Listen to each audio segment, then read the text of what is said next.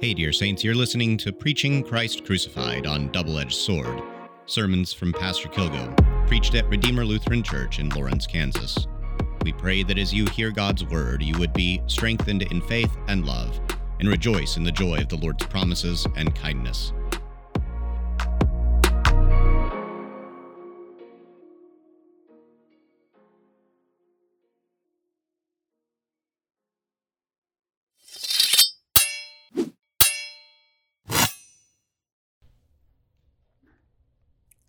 Dear Saints, our theme this Advent midweek has been, so we've heard, come and see.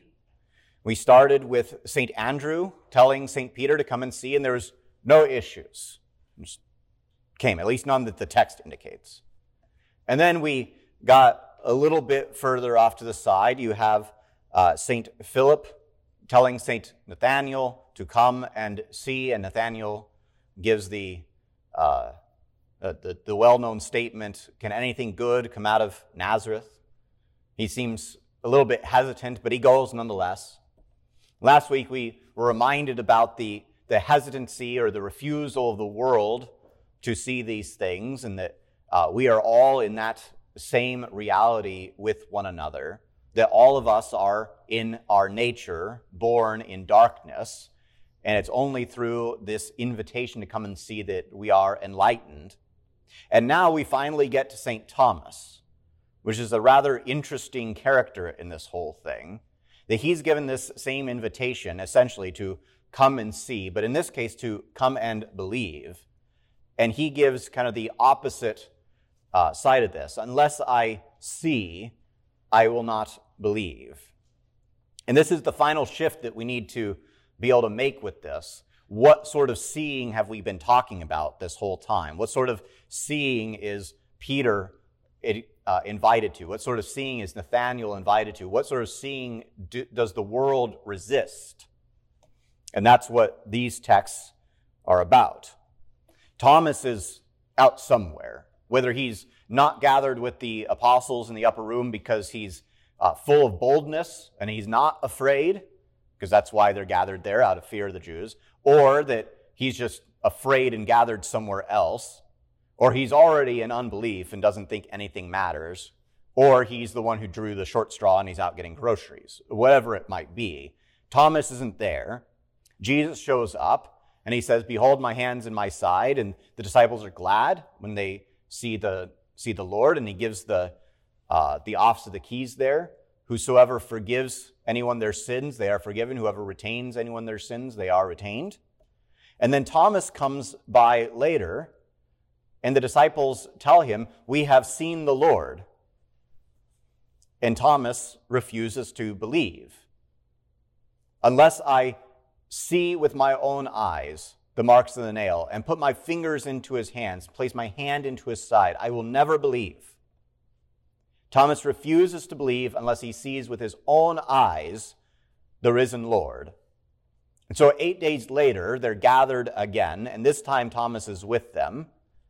And Jesus shows up and he goes straight to Thomas and says, Behold my hand, behold my side.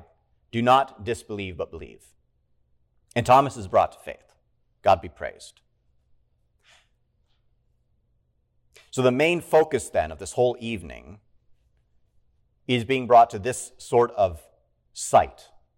Not, not the physical seeing, but the seeing by faith. Because this is what Jesus says at the very end when he gives this kind of little corrective to Thomas. Do you believe because you've seen? Blessed rather are those who have not believed, not blessed rather are those who have not seen and yet have believed. Now, Thomas, we should remember, actually has a, a requirement, essentially, to see Jesus. This is one of the qualifications of the apostolic office. And we see this most clearly in Acts, Acts 1, when they're trying to find a replacement for Judas. And St. Peter gives this great speech, quoting the, the Psalms. And he says, One of these men who's been with us from the very beginning, all the way through his resurrection and his ascension, one of these men must become with us a witness, an eyewitness of these things. and particularly of the resurrection. So there is a qualification to be an apostle that you actually have to have seen the risen Lord with your eyes. So we shouldn't be too hard on Thomas here. He's actually not all that far off base. But Jesus' corrective still stands that there is something greater than seeing Jesus pop into the room with you.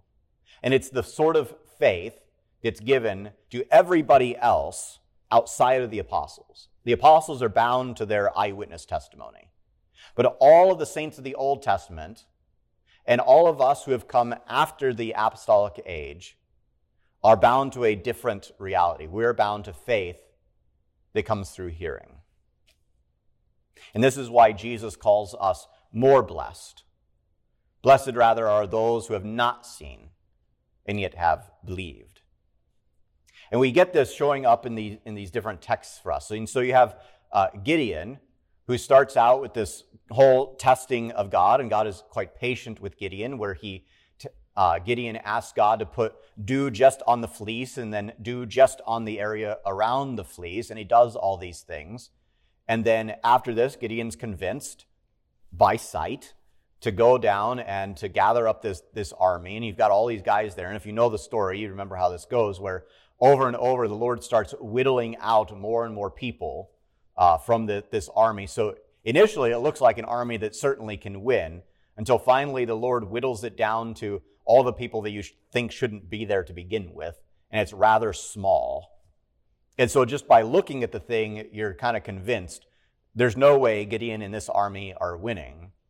But that's looking at this not by faith, but with the mortal eye, with the eyes of the world. The eye of faith, though, looks at what's going on and has full certainty that Gideon and his little army is going to win not because of their own might, but because of the might of the one who is sending them, and the might of the one who stands behind them, and the might of the one who's actually fighting. And that's the Lord Himself. The Lord is there behind Gideon and his army. The Lord is there fighting for Gideon and his army. And so this army cannot but win because the Lord always wins when he goes to battle. But that is something that you only see by faith as you're looking at. And that's part of what the narrative is teaching us is to look at things like that by faith. We get this too in the epistle where St. Paul exhorts us to not be children. Not that we shouldn't be like little kids, that there's anything wrong with that, but that our faith should not be the faith, should not be childish.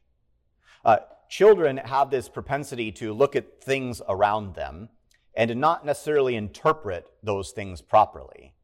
And so, for example, a little kid might hear some strange noises outside and not realize that it's just the wind and the, the sound of the trees blowing up against the, the house, and they think that it's some sort of like monster or something trying to get in the house because they've not yet learned to see the world around them properly. They have to grow up into that reality. And St. Paul is exhorting us as Christians to the same thing, but spiritually.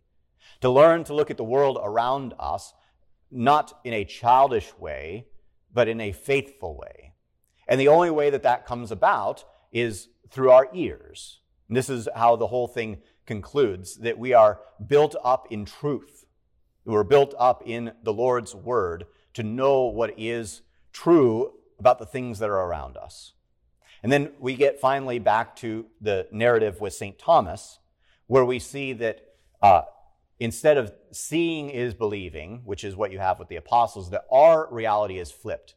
That believing is what actually gives us sight. That believing is seeing. And this is what we call the eyes of faith. And this is where we come into the church and we can see the things that the Lord gives to us by faith for what they are. So we look at the baptismal font, for instance, and we don't just see plain water but we see the Word of God in and with the water. We see the very blood of Christ that is covering our sins. We see all the Lord's mercy to make us His own children and to bring us into His eternal life. These are living waters, not just plain water. And we look at the altar and we don't just see bread and wine, but by faith we see Christ's body and blood given and shed for us for the forgiveness of our sins, and for the strengthening of our faith, and for the bolstering of our love toward one another. And we see the scriptures being read, sort of. Those we actually just hear. And those are the things that bring about our faith. And we see each other sitting in the pews, and we don't just see a random smattering of people that we may or may not know, but we see our family, our literal brothers and sisters in Christ sitting alongside us. And we look out at the world and we see not only their unbelief, but we see a world for which our Lord Himself has died, a world for which our Lord Himself has shed His blood, the world that is spoken of by St. John the Baptist, that we've heard over and over, echoing throughout Advent Behold the Lamb of God who takes away the sin of the world. And we see by faith a different reality of these people, someone whom the Lord loves enough to die for, to shed his blood for, and therefore people that we can care enough about to invite into that reality. And so when we invite people to come and see, to come and join us, we're inviting them not only to come to this place, to hear the scriptures, and to pray, and to sing, but we are inviting them to faith, to a new sight, not not seeing that is believing, but believing that is seeing. Faith beyond sight, but faith which will be created and sustained and built up by the very things that they do see here by baptism and by the sacrament of the altar, by the absolution, by one another, building each other up in love. And through that faith, they will come to see, most importantly, their Jesus in a more and more profound way until they see Jesus in the same way we will see him, the way we will all see him when he returns on the last day, the great and awesome day of his return, when every eye shall see and every knee shall bow.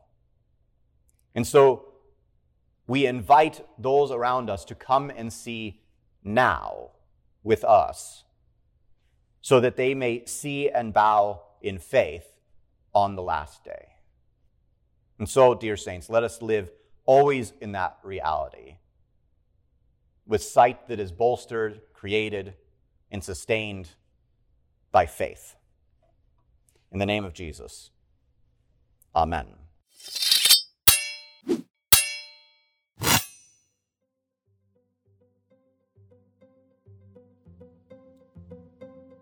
Thanks for listening to Preaching Christ Crucified on Double Edged Sword, sermons by Pastor Kilgo at Redeemer Lutheran Church in Lawrence, Kansas. We'd like to invite you to join us for church, Sundays at 10 a.m. and Wednesdays at 7 p.m.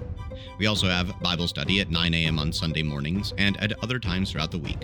Please visit our website at redeemer lawrence.org for more information.